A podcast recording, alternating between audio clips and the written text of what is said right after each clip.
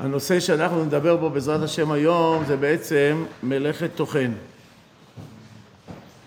אומרת הגמרא בדף ע"ד עמוד ב' אמר רב פאפא אי מאן דפרים סילקה חייב משום טוחן. אמר רב מנשה אי מאן דסלי צילתה חייב משום טוחן. אז באופן הכי כללי שבעולם, אם uh, נתייחס להגדרה הכי כללית במלאכת שבת, באיסור שבת, בעצם ההגדרה הבסיסית של איסור שבת הוא מלאכה יצירתית. והנה חינמי, כל מלאכה שהיא לא יצירתית, נצטרך לדון בה עד כמה היא יצירתית, אולי לא במובן המלא של המילה וכולי. עד כדי כך שהתוספות אומר במלאכת הוצאה שזה מלאכה גרועה. זאת אומרת, מדוע? כי היא לא יצירתית בפשטות, ככה מסבירים. אז זאת אומרת שהמלאכה באופן עקרוני צריכה להיות יצירתית לפחות במשהו. מלאכת תוכן היא לא כמו מלאכות אחרות, מכיוון שבכותב לא היה לי, עכשיו יש לי כתב, אפילו בבורר היה לי אוכל שלא תמיד ניתן לאכול אותו, ועל ידי כך שבררתי, יצרתי יצירה חדשה של אוכל אכיל. בתוכן, עוד מעט נראה, הרמב"ם אומר שבעצם תוכן משמעותו אומר הרמב"ם, המשמעות של טוחן זה אה, שהטוחן לוקח גוף אחד ומחלקו לגופים הרבה. והשאלה, מה המשמעות של הדבר? מה, מה, מה, שינוי צורה זה נקרא יצירתי? אז בעצם, כשאנחנו דנים בהלכות תוכן, לעולם נצטרך לענות לעצמנו על השאלה מה יצירתי יש במלאכה. ולא בהכרח שניקח את היצירה הכי משמעותית שבעולם, אבל צריך להיות איזושהי שייכות ליצירה במשהו, כל אחד ו... וסברותיו הוא. אז זה הנושא הראשון שצריכים לדבר בו. מה היצירה שבמלאכת טוחן, מה היצירה בחילוק גוף גדול לגופים קטנים. הנושא השני הוא נושא פשטי. פשט הגמרא. אומרת הגמרא, מאן דפרים סילקה חייב משום תוכן. מדוע הגמרא כתבה פרים, ובעיקר מדוע הגמרא אמרה סילקה? אם הייתי נותן משמעות לפרים, אז הייתי אומר שהסילקה זה דוגמה בעלמא, אבל הנה חינמי, כל הדברים שבעולם. אבל בכל אופן, הגמרא אמרה סילקה. שאלה מה המשמעות של הסילקה הזה. ושוב, אנחנו נסתכל בראשונים ונראה כמה וכמה גישות למשמעות ולפרשנות של מדוע הגמרא נקטה סילקה. ראש וראשון אצלנו בדף זה התוספות. איימן דפרים סילקה, אומר התוספות, דווקא סילקה שייך תחינה, אבל שאר אוכלים שרי. ממש מביא לרעיון. רק סילקה זה טוחן, אבל שאר דברים לא. ממש קשה להסביר את זה מבחינת סברה.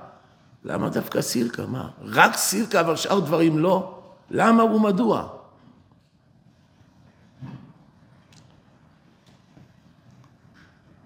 היה מקום לומר פשט בתוספות, או לא היה, יש מקום לומר פשט בתוספות? שאולי מה שהוא מתכוון להגיד, סילקה שייך תחינה, אבל שאר אוכלים לא, הוא לא מתכוון סילקה בדווקא, אלא סילקה כאפיון של קבוצה מסוימת. אז זה כבר יותר קל לחשוב. לא שזה נתפשטה הסוגיה, נתבררה הסוגיה, אבל לפחות אפשר יותר לנסות להבין מה מאפיין את הסילקה. ונגיד שממילא משפחה, קבוצה, שיש לה את האפיון של סילקה, אז חייב בטוחן, מה שאין כן שאר, שאר אוכלים.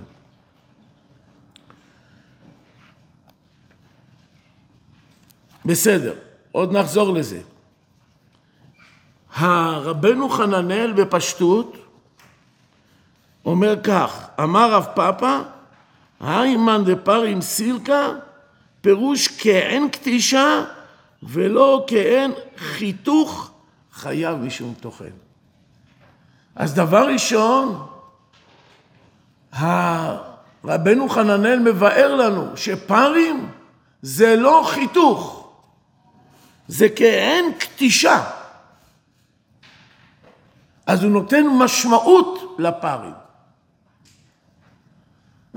ובפשטות, מבחינת הסברה, מה, מה, מה הביא אותו לכך? זה מה שאמרנו מקודם. מקודם שאלנו, מה הסברה היצירתית בתוכן? לפי רבנו חננאל אפשר להבין את זה. שיש להבדיל בין קוטש לבין חותך. לקחת גוף גדול ולחתוך לגופים קטנים באמת, זה לא יצירתי. לקחת גוף גדול ולקטוש אותו וליצור מעין קמח, טוב, אז זה כבר פנים חדשות באו לכאן. ולפחות בקמח, ואפשר לומר את זה בצורה ברורה, תיקח חיטה, או תיקח חיטה חתוכה, לא תוכל לעשות איתה לחם. תיקח חיטה, תטחון אותה, תקטוש אותה, תיצור פירורים, ואיתה תעשה לחם, זה אפשרי. מה שנקרא קמח חיטה. אז בקמח של כל מיני דברים, יש סברה לומר שפנים חדשות באו לכאן, וממילא גם יש שימושים נוספים, דברים חדשים שאפשר, אז אפשר לומר שיש פה תוכן. אז בפשטות, אם אנחנו אה, לומדים את הערך, פירוש כאין קטישה ולא כאין חיתוך, חייב. הראש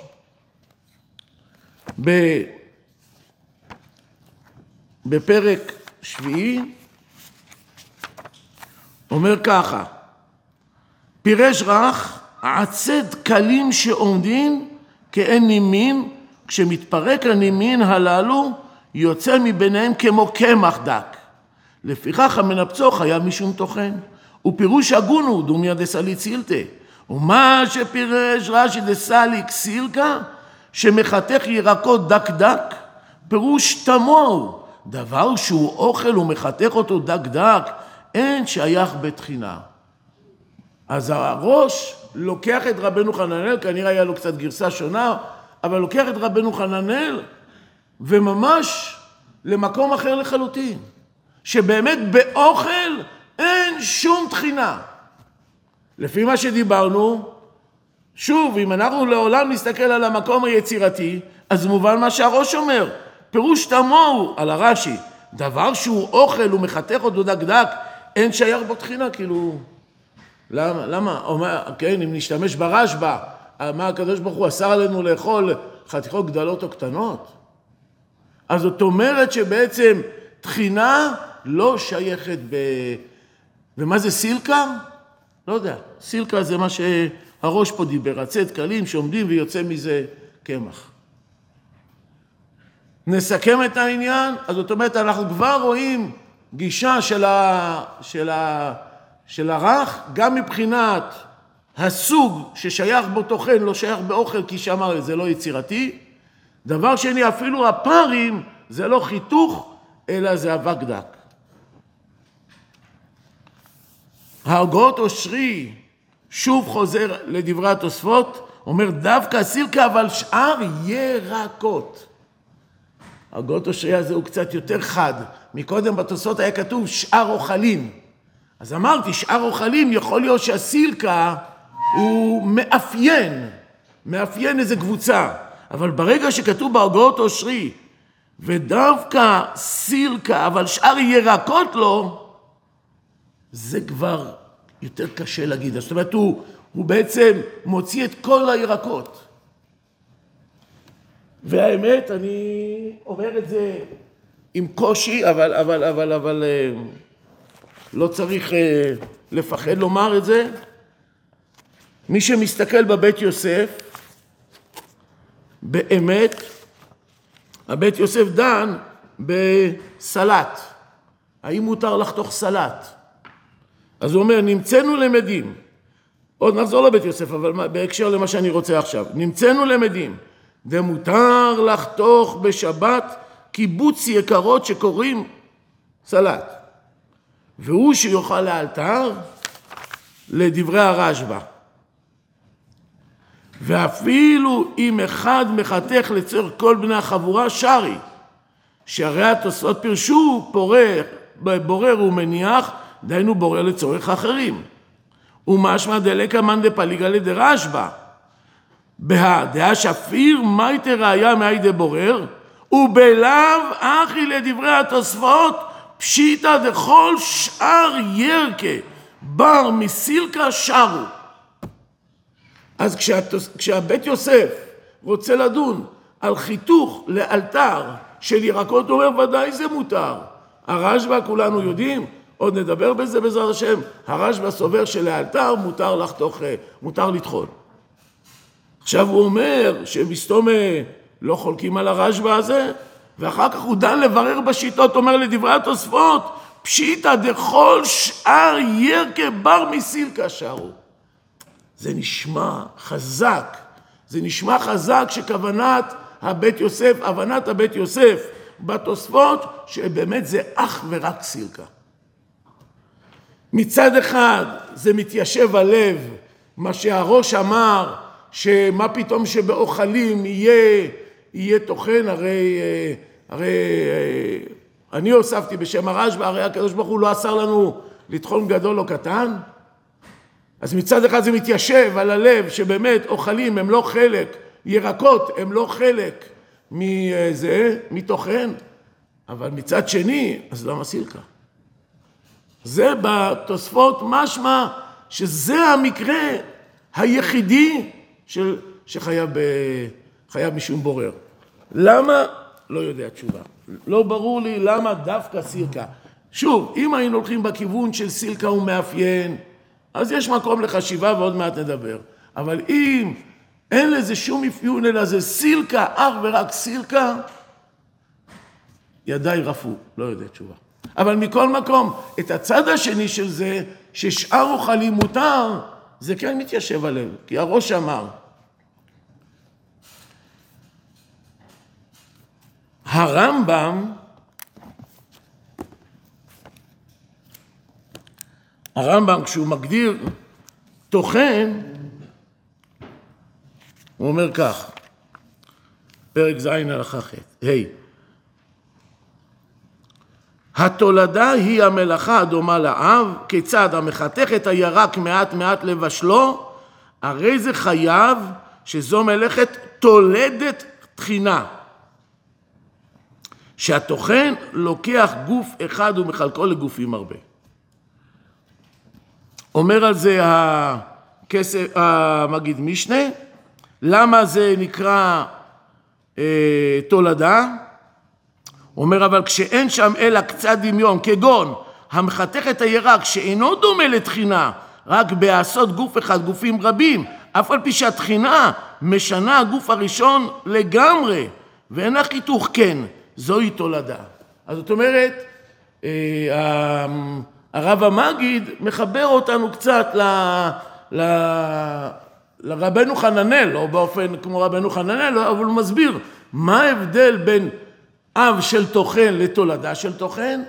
אב של טוחן הוא ממש ממש משנה, משנה הגוף הראשון לגמרי. היה חתיכה פתאום נהיה לי פירורים, זה כבר משהו אחר. אז למדנו ברבנו חננאל שהחילוק הזה עשה את זה מותר ואסור. מה שהפך את זה לגוף, לאבק, לקמח, זה איסור תורה, מה שלא זה מותר. אבל ברב, ברב המגיד, הרמב"ם, אז הוא אומר לו, זה אב וזה תולדה. אבל לפחות כיוון החשיבה הוא כיוון חשיבה נכון, שהאב הוא בעצם לעשות קמח. אלא מה? גם חיתוך קטן הוא אסור. טוב, אבל דבר שני, והוא מבחינתנו כרגע המשמעותי, שאומר הרמב"ם כיצד המחתרת מעט מעט לבשלו. מבואינו שלא ילם. איפה כתוב בגמרא לבשלו? ממש לא כתוב בגמרא לבשלו.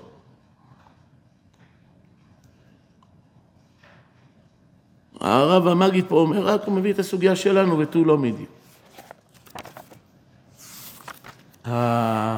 הרמב"ם בפרק כ"א הלכה י"ח חוזר על ההלכה הזאת עם עוד דברים, המחתך את הירק דק דק כדי לבשלו, הרי זה תולדת טוחן וחייו. אז דבר ראשון הרמב"ם מצד אחד לא רואה בסילקה איזה ירק מסוים, אלא כל הירק, הירקות באופן כללי יכולים להיכנס לקבוצה הזאת של איסור טוחן, אבל מצד שני הוא מאפיין את זה כדי לבשלו. על זה אומר הרב המגיד, סליחה, הכסף משנה, שבעצם הרמב"ם לקח את זה מסילקה.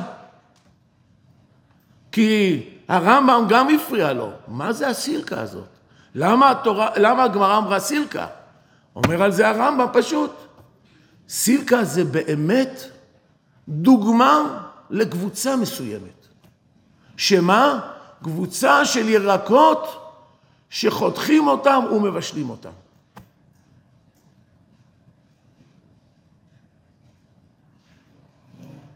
זאת אומרת, אם אני לוקח ירקות ולא מבשל, עגבניה, מלפפון ולא מבשל, שם אין שום, אין, אין איסור תורה לפחות.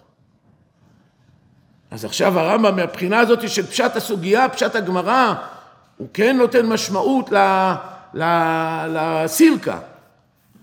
אלא שבסוגריים הבית יוסף עצמו מתלבט בנקודה מסוימת. נראה שרבנו מפרש דווקא נקט סילקה שחותכים אותה דק דק לבישול, והוא הדין לשאר ירקות שחותכים אותם דק דק לבישול.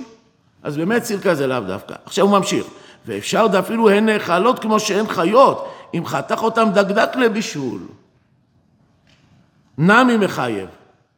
זאת אומרת, אז הוא מעלה באפשרות שהרמב"ם לא התכוון למשהו עקרוני, אלא משהו מעשי. גם כאלה, אם לקחת עגבניה ולמפפון והחלטת לבשל אותה, או גזר, החלטת לבשל אותו וחתכת לפני כן, גם התחייבת. אבל אם רוצה לאוכלם חיים, אפילו חתכן דקדק לדבא משום טוחן, ואפשר אפילו איסור דרבנן לדבאו, ואין דרך תחינה בכך. והיינו כדי לומר דמיצר לרסקן וכולי. זאת אומרת, הוא אומר שתי הלכות מדילי הבית יוסף, הכסף משנה מתלבט, הלכה אחת אומר אותה ברור, שנייה הוא מתלבט. הלכה ראשונה, כל ירק שאני ארצה לבשל, אם חתכתי לפני כן, אז, אז יש בזה איסור. דבר שני, דבר שהוא בעצם ראוי לבישול, ואני חתכתי אותו לאוכלו חי,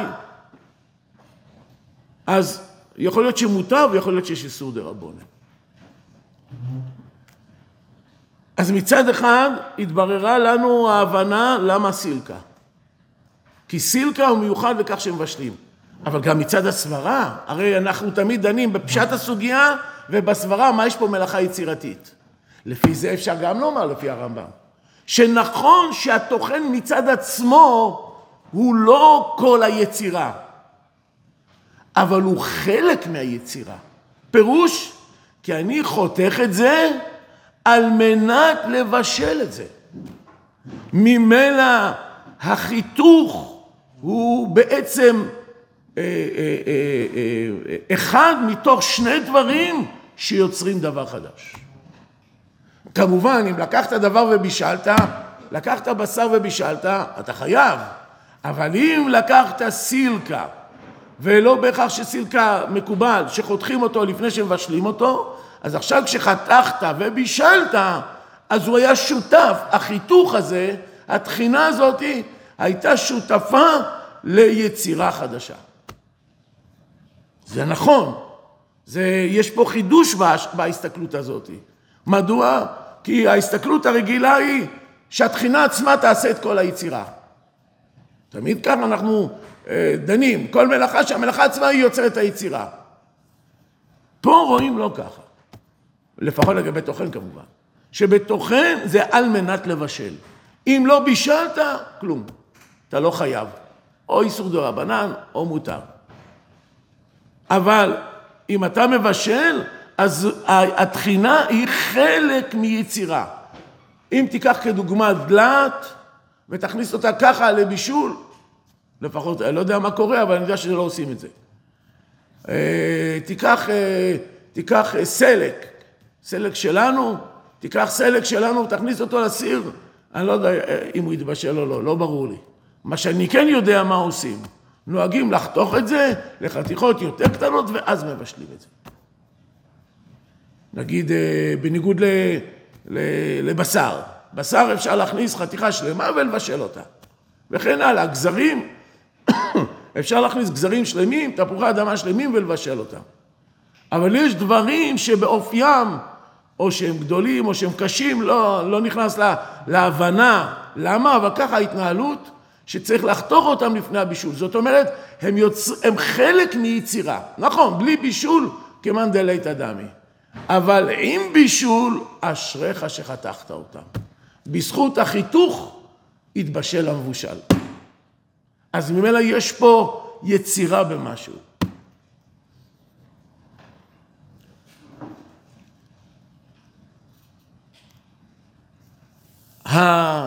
הרשב"א, כדוגמה, מובא בר"ן, בעוד מקומות כמובן, מובא בר"ן, אומר, הרשב"א, אומר הר"ן בשם הרשב"א, דהיינו, פרימה דהיינו דקדק של בשר שיורד לשולי הגדר. וכתב הרשב"א, זה דווקא כשחתכם כדי לאוכלם למחר או לבו ביום, לאחר שעה. הלאו אחי שרי, כדי שרי אביי לברור ולאכול לאלתר, ולפיכך התיר לפרר פתיתי לחם לתרנגולים וכולי. זאת אומרת, כמו שעינינו רואות פה בהר"ן, הר"ן מביא רשב"א שבעצם אומר שמותר לחתוך, מותר לטחון לאלתר. כדי שרי אביי לברור ולאכול לאלתר. ועל זה השלטי גיבורים ממש תמהני עליו, דכיוון דאיסור הוא משום טוחן, מה לי טוחן לבו ביום, מה לי לאלתר או למחר. וכי כל המלאכות כולם שרי לעשותם, וזה צריך לאותה מלאכה, לאלתר. ואל תשיבני מברירה, שהתירו לברור כשרוצה לאכול לאלתר. דהתם טעמה, דקאי גבלה התירו, לא אהבה ברירה. ועוד שחכמים עצמם פירשו דין הבורר. אבל אחא שהם פירשו דחתיכות ירק, הווה טוחן, לא חילקו, מניין לנו לחלק. זאת אומרת, שהשלטי גיבורים מבין שהרשב"א למד מהלכות טוחן יותר גדול. שלאלתר מותר. כמו שבטוחן לאלתר מותר, גם כמו שבבורר לאלתר מותר, גם בטוחן לאלתר מותר. זה הוא, הוא שואל, ממש תמה. מה פתאום להשוות, ככה סתם ככה להשוות, או מה, אם זה כתוב, שע, אם זה כתוב בגמרא, חכמים לא אמרו את זה אצלנו, אז מה פתאום? ופה אני לא ראיתי שאומרים את מה שאני רוצה לומר, אבל אני בכל אופן רוצה לומר, שלעניות דעתי, זאת לא הכוונה ברשב"א. אני פה קורא את הרשב"א בכסף משנה, אבל, אה, סליחה, כן, אני קורא אותו בכסף משנה, אבל בעצם הוא מובא גם אותה לשון בתשובת הרשב"א. ואני רוצה לקרוא לכם את הכסף משנה. כתב הרשב"א שנשאל אם מותר לפרר פירורי לחם לפני התרנגולים בשבת, אם יש לחוש לאיסור תחינה, כמו פריסילקה. ובאנו לומר שלא לצורך היום כאמר, אלא כדי לבשלו בערב, כמו שכתב הרמב"ם. צריך עיון, היא טוחן ממש כאמר, איך נתיר מלאכה דאורייתא משום עוף ובהמה? זאת אומרת, שאלו את הרב, את הרשב"א, האם מותר לפורר לחם לתרנגולים. והשיב, מסתברא, תקשיבו טוב רבותיי, דהא דפריס סילקה, דווקא במחתך דקדק, כדי לאוכלו למחר, או אף לבו ביום, לאחר שעה, לפי שדרך סילקה לחתכו דק דק בשעת בישולו. וכל שדרכו בכך ומניחו לאחר שעה, חייב. האוכלו מיד שרי. אני בכוונה עוצר פה. זאת אומרת, רואים פה שהרשב"א אומר את יסוד הפסק שלו, לא הזכיר במילה אחת את בורר, אלא הוא חזר ולמד את הסוגיה של איימן דה פאריס סילקה. כמו הרמב"ם ולא כמו הרמב"ם. זאת אומרת, גם הרשב"א למד כרמב"ם שסילקה זה ירק שמבשלים. אלא שהרמב"ם למד שהבישול פה הוא משמעותי, ורק ירקות שמבשלים, אם טחנתי אותם, אני חייב על טוחן. הרשב"א אמר לא, הפשט הוא אחרת. בישול זה דוגמה בעלמא. למה? אפשר לבשל בשבת? אי אפשר לבשל בשבת. אז זאת אומרת, מה שנאמר פה, ש, מה, ש, מה שדיברו על סילקה, כי אם אני טוחן בשבת סילקה, לעולם אני לא יכול את זה, לא יוכל לאכול את זה לאלתר. למה? כי אני צריך לבשל את זה, ולבשל זה רק במוצאי שבת. ממילא זה כבר לא לאלתר. זאת אומרת, הגמרא נתנה דוגמה קלאסית של דבר שנטחן לא לאלתר. מהי הדוגמה? לטחון סילקה. כי באופן ודאי סילקה נאכל אחרי בישול, והבישול יהיה במוצאי שבת, ממילא זה לא לאלתר. אז ממילא הדוג... הדוגמה הזאת היא לפי הרשב"א, היא שוב מאפיינת קבוצה, אבל, סליחה, אני חוזר בי, היא לא מאפיינת קבוצה, היא מאפיינת מציאות, בניגוד לרמב"ם. הרמב"ם נקט שהיא מאפיינת קבוצה של דברים שמבשלים והסברנו. הרשב"א נוקט שהיא מאפיינת מציאות. מה המציאות שמאפיינת? שטוחנים אותה לא לאלתר.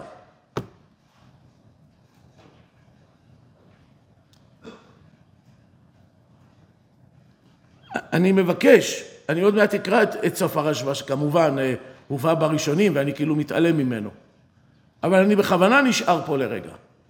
אז זאת אומרת, מה שהשלטי גיבורים שאל, הרי זה לא כתוב בגמרא, אם אנחנו לומדים את הרשב"א כמו שאנחנו לומדים, אנחנו נענה בקול ונאמר, זה כתוב ועוד איך שכתוב. זה כל מה שכתוב בגמרא. סילקה. למה נאמר סילקה? כדי לומר שאם זה לא נאכל לאלתר, חייב על תוכן. נמשיך את הרשב"א. ומניחו לאחר שעה חייב, הלאוכלו מיד שרי, שלא אסרו על האדם לאוכלו, שלא אסרו על האדם לאכול מאכלו חתיכות גדולות או קטנות. וכדאמרינן בפרק כלל גדול, היו לפניו שני מיני בורר, שני מינים, בורר ואוכל לאלתר, בורר ומניח לאלתר, לבוא ביום לא יברור וכולי. אז הנה הוא מביא ראייה את, את הבורר. אבל אני מבקש, רבותיי, לחלק בין שני דברים. יש הוכחה מקור ויש דוגמה. הרשב"א לא לקח את הבורר כמקור, הוא הביא אותו כדוגמה. המקור הוא סילקה. אז זה כתוב בגמרא. עכשיו, אם יבוא פלויני ויתווכח איתי על הדוגמה, בדיל ויעבור, אני מודה לך, בסדר, זה לא דוגמה טובה, אבל זה לא משנה. אז זאת אומרת, כל מה שהשלטי גיבורים מתווכח עם הרשב"א, לעניות דעתי, הוא מבין שזה המקור. אז הוא אומר לו, מה, לא דמה ולא... מה, מה? זה לא, טמאני, זה לא דומה ולא כלום, ו, ומה פתאום לחדש חידושים? לפי מה שאנחנו רואים, זה רק דוגמה. אז אם תחליט בסוף שזאת לא דוגמה טובה, אז שלא תהיה דוגמה טובה. אבל את יסוד הדין לא הפרחת לי.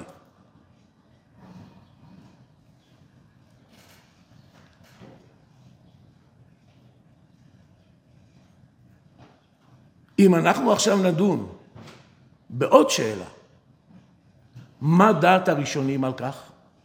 אני יודע מה, מה דעת... אני רוצה להסביר. כשאני אומר שהרשב"א לקח את זה מדימוי מילתא למילתא לבורר, אז ממילא צריך לדון מה הראשונים יגידו על הדימוי מילתא הזה. מה יגידו הראשונים בסברה על זה?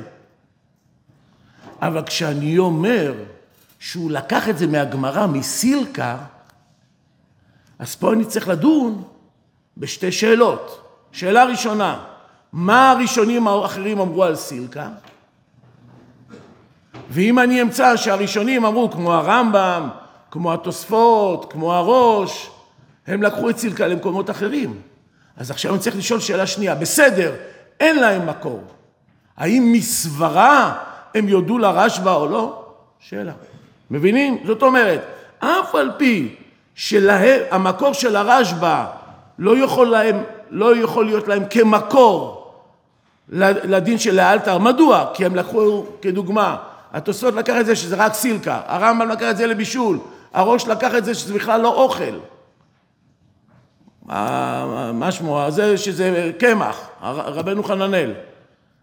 אז ברגע שהם לקחו את זה למקום אחר, לא באופן אוטומטי אנחנו אומרים, אז ודאי חולקים על הרשב"א.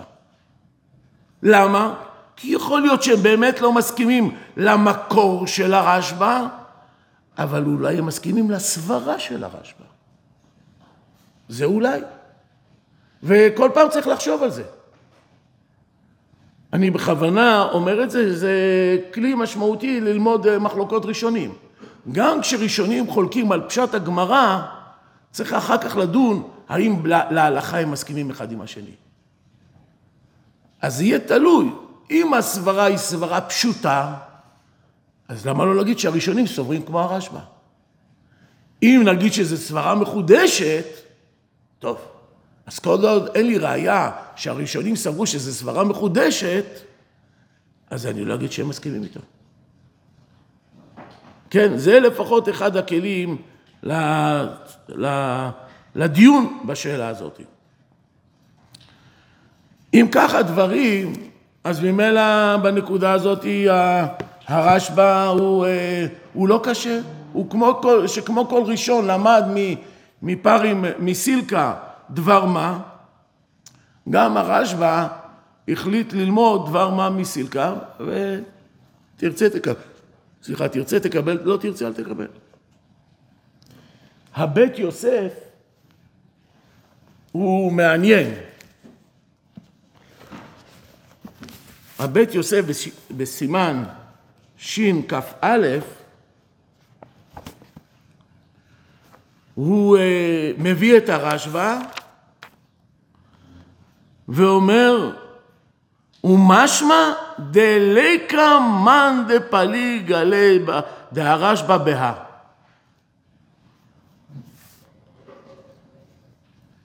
אז בפשטות הרש... בית יוסף נוקט שנכון שהראשונים לא התבטאו, אבל אה, אין שום בעיה. אני רק רוצה אה, להזכיר דבר, יש ראשונים נוספים שלא הזכרתי אותם, שהבית יוסף מזכיר אותם, ואנחנו נזכיר אותם אה, בשם הטור, שהטור איך נאמר, לא נותן שום משמעות לסילקה. דוגמה בעלמא, שהרי אומר הטור, אסור לחתוך עיירה גדק דק שדומה לתוכן. זהו. אז בעצם יש שיטה נוספת של, של הראם ורשב"ם והטור, שהם בעצם נוקטים, שאין שום משמעות לסילקה. רוב הראשונים נקטו שיש משמעות וממילא במשהו צמצמו את הלכות תוכן. לא נחזור על הדברים, כל אחד צמצם במשהו את הלכות תוכן והסביר את היצירתיות. הטור ודעימה לא נקטו כך. הם נקטו שאין שום משמעות לסירקה ולחתוך דק דק וזה נגמר העסק.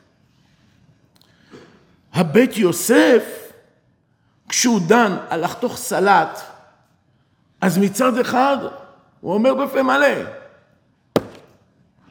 אין מי שחולק על הרשב"א, משמע. ועוד הוא מוסיף, ועוד דפרים סילקה, משמע דמחתכו לחתיכות דקות ביותר. וכדדאיק לישנא דרש"י ולישנא דרמב"ם מפורש בתוספות, כן, בקי"א. זאת אומרת שפה הבית יוסף מוסיף עוד דבר שהטחינה צריכה להיות דק דק. ועכשיו הוא מגיע להלכה. הוא ממשיך, רק אני אמשיך, הוא אומר שלכאורה צריך לחתוך דק דק, והסלט הזה אין דרך לחותכו לחתיכות כל כך דקות. הילכך נראה דלכולי עלמא שרי. אז אומר הבית יוסף שלמעשה מותר לחתוך סלט דק דק. מדוע? בגלל כל השיטות שדיברנו עד עכשיו, שהם סברו שאין תוכן בסלט, וגם לפי הטור והדעות שהראם שכן סוברים שבכל הירקות יש, אה, יש תוכן, אבל אתה צריך דווקא דק, דק מאוד, וסלט לא רגילים לחתוך דק מאוד. אז לכן, לכולי עלמא שרי. אבל כאן לא נגמר העסק. ומכל מקום, נכון הדבר להזהיר שיחתכו לחתיכות גדולות קצת ושיאכלו לאלתר. וכל כך גם נראה דלת בה משום, לית בה מחוש לדברי הכל. ממש מביא לרעיון. פתאום, רגע לפני שהוא גומר את הסוגיה, הוא בעצם ממסגר אותנו בעוד שתי, אה, שני, אה, שני תנאים. שמה? שזה יהיה חתיכות קצת גדולות ושגם יוכל לאלתר. ממה נפשך? אם זה לאלתר, שיעשה גם קטנות. אם זה גדולות, לא צריך לאלתר. רואים שפתאום, ממש במשפט האחרון, הוא מסנדל אותנו בשני דברים. סלט לחתוך קצת גדול לאלתר. ולכאורה זה לא מובן. הרי לפחות שהיום אומר דבר אחד, שיוכל לאל... שאם יוכל לאלתר זה בסדר. לא, לא מספיק לו. הרי הוא אמר שלפי הרשב"א כולם מתירים אם זה לאלתר, אז אפילו דקות אה, מותר. מצד שני הוא אומר יחתוך גדולות, יכולים גדולות, אז למה לאלתר? אז אני רוצה לסיים. השולחן ערוך, תאמינו לי, השולחן ערוך מביא רק את הטור. אסור לחתוך עיירה דק דק שדומה לתוכן, פחות או יותר. הוא לא מביא את כל השקלא וטריא של הבית יוסף. הוא לא מביא את כל הסוגיה של חיתוך סלט. וכידוע וכמפורסם, ישנה תמיד, לעולם יש מחלוקת אחרונים. כשהבית יוסף דן בסוגיה, הוא מביא סוגיה מסוימת באופן מסוים, ובשולחן ערוך הוא סותם. מה המשמעות של הדבר? האם המשמעות של הדבר היא שהשולחן ערוך זה קיצור הבית יוסף, והוא לא מחויב להביא את כל ההלכות בשולחן ערוך. וממילא המעיין הנבון יפתח בית יוסף ויראה מה כתוב שם. ואם הוא יפתח, הוא יראה את כל העניין הזה של סלט. והאחר יאמר, לא, אם הוא לא הביא את זה בשולחן ערוך, כנראה שהיה לו סיבה לחזור בו מכל ההיתר הזה.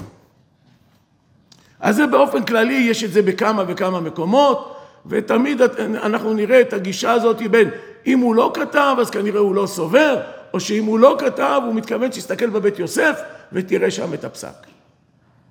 פה זה מסובך יותר מכולם. כי גם כשמסתכלים בבית יוסף, מתלבטים בשאלה שכרגע דיברנו בה. ובשאלה שדיברנו בה יש מחלוקת אחרונים. יש מי שאומר שבאמת השולחן ערוך פסק שאם הוא חותך חתיכות גדולות, לכו לאל משארי ותו לא מידי. חתיכות גדולות זה לא טוחן, מותר. מה שהוא כתב אחר כך מכל מקום, נכון, חומרה בעלמא.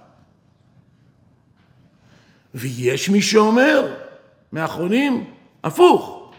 הוא בהתחלה חשב להגיד שבאמת חתיכות גדולות לכולה על משארי, אבל אחר כך הוא עשה חושבים פעמיים עוד בבית יוסף, הוא אמר, אולי לא, אולי לא כולם מסכימים לרשב"א.